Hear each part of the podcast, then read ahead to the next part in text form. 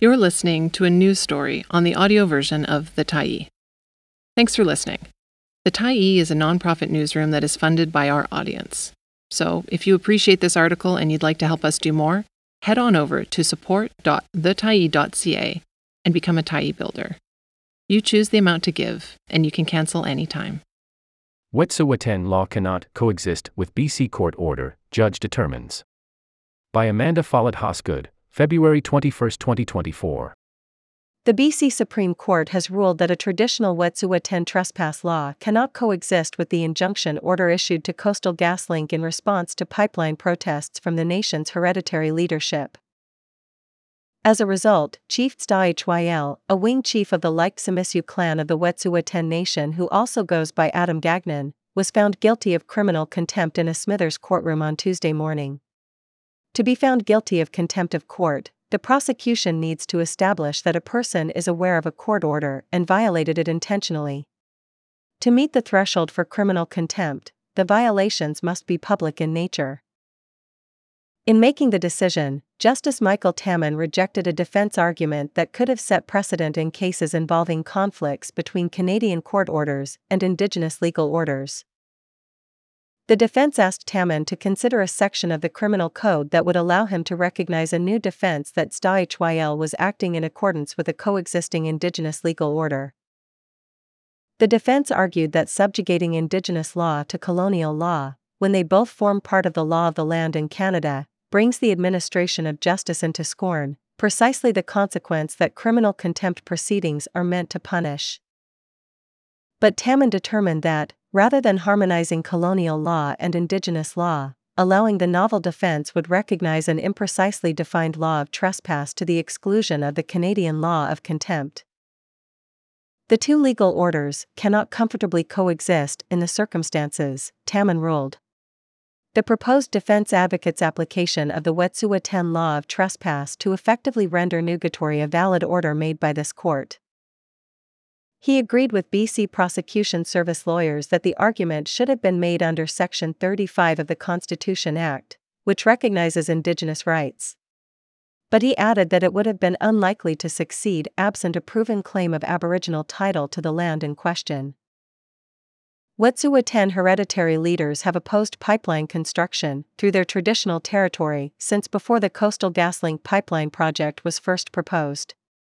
In December 2018, the BC Supreme Court issued an interim injunction to the company, which prohibited anyone from blocking pipeline access roads or work sites.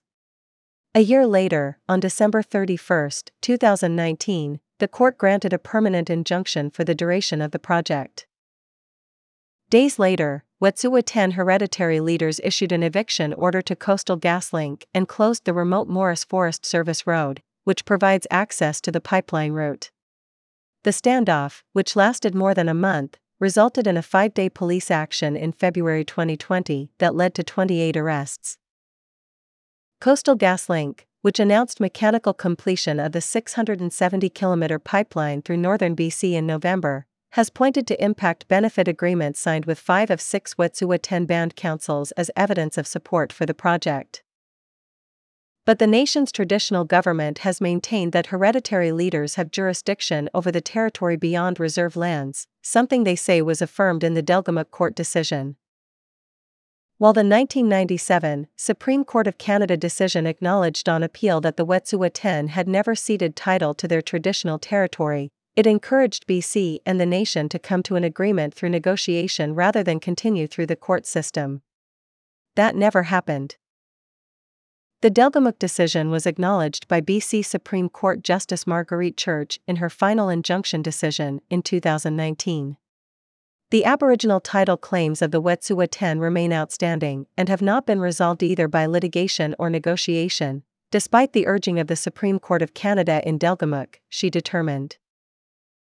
Following the February 2020 arrests, the province, Canada, and Wet'suwet'en hereditary leaders signed a Memorandum of Understanding meant to continue tripartite discussions about land use in Wet'suwet'en territory.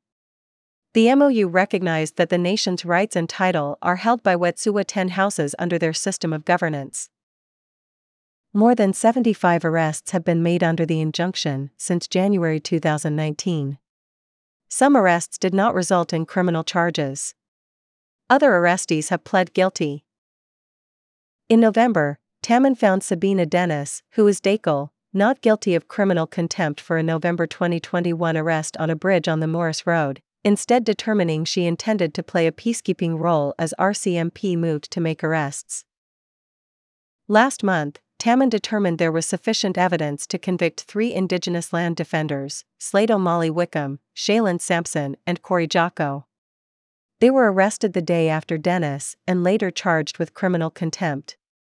Hearings have begun into an application by the defense to stay the charges based on police conduct during the arrests.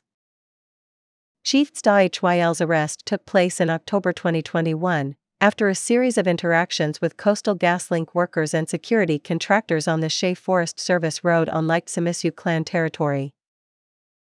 During those interactions, Sta'hyl and others blocked access to a work camp and seized and rendered inoperable multiple pieces of machinery belonging to Coastal GasLink contractors by cutting electrical wires and removing batteries, according to evidence presented during the trial.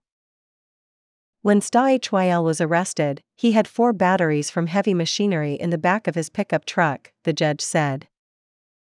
There is little dispute concerning the basic facts, Tammen said, noting that video evidence documenting the incidents was presented during the trial.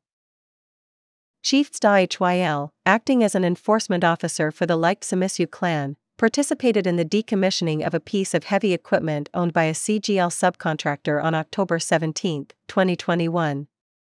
That action consisted of removing the battery from the equipment, an excavator, thus rendering it inoperable. Witnesses for the defense included other Likhts'amisyu chiefs, who described the Wet'suwet'en traditional clan system and its role in governing the traditional territory. Among the chief's duties is preservation and protection of the traditional territory, or Yintah, Tammen said. Tammen also summarized the Wet'suwet'en law of trespass, something described in detail by defense witnesses, saying permission is required to access territory belonging to a house group beyond just passing through it. Historically, a trespasser who took bounty from a territory was given one warning, then summarily shot and killed for a second transgression, Tammen said. In more recent times, the law of trespass has not been enforced in that manner, but retains great importance nonetheless. Defense witnesses testified that seizing or disabling heavy equipment was thought to be a proportionate means of enforcing the law of trespass meant to force Coastal GasLink into discussions with the hereditary chiefs. Tammen said the actions were meant not to disrespect the rule of law, but to uphold Wet'suwet'en law. Chief Sta'hyl said that he was, during the events of October 17 to 26, 2021, enforcing the Wet'suwet'en law of trespass. He knew his actions ran afoul of the injunction but believed he was upholding Wet'suwet'en law at all times, he said. He also said he did not believe his conduct would generate disrespect for the rule of law because he was completely forthright with both the RCMP and CGL security people concerning his actions. But Tammen determined that there was overwhelming evidence that Sta'hyl's intention was to depreciate the court's authority.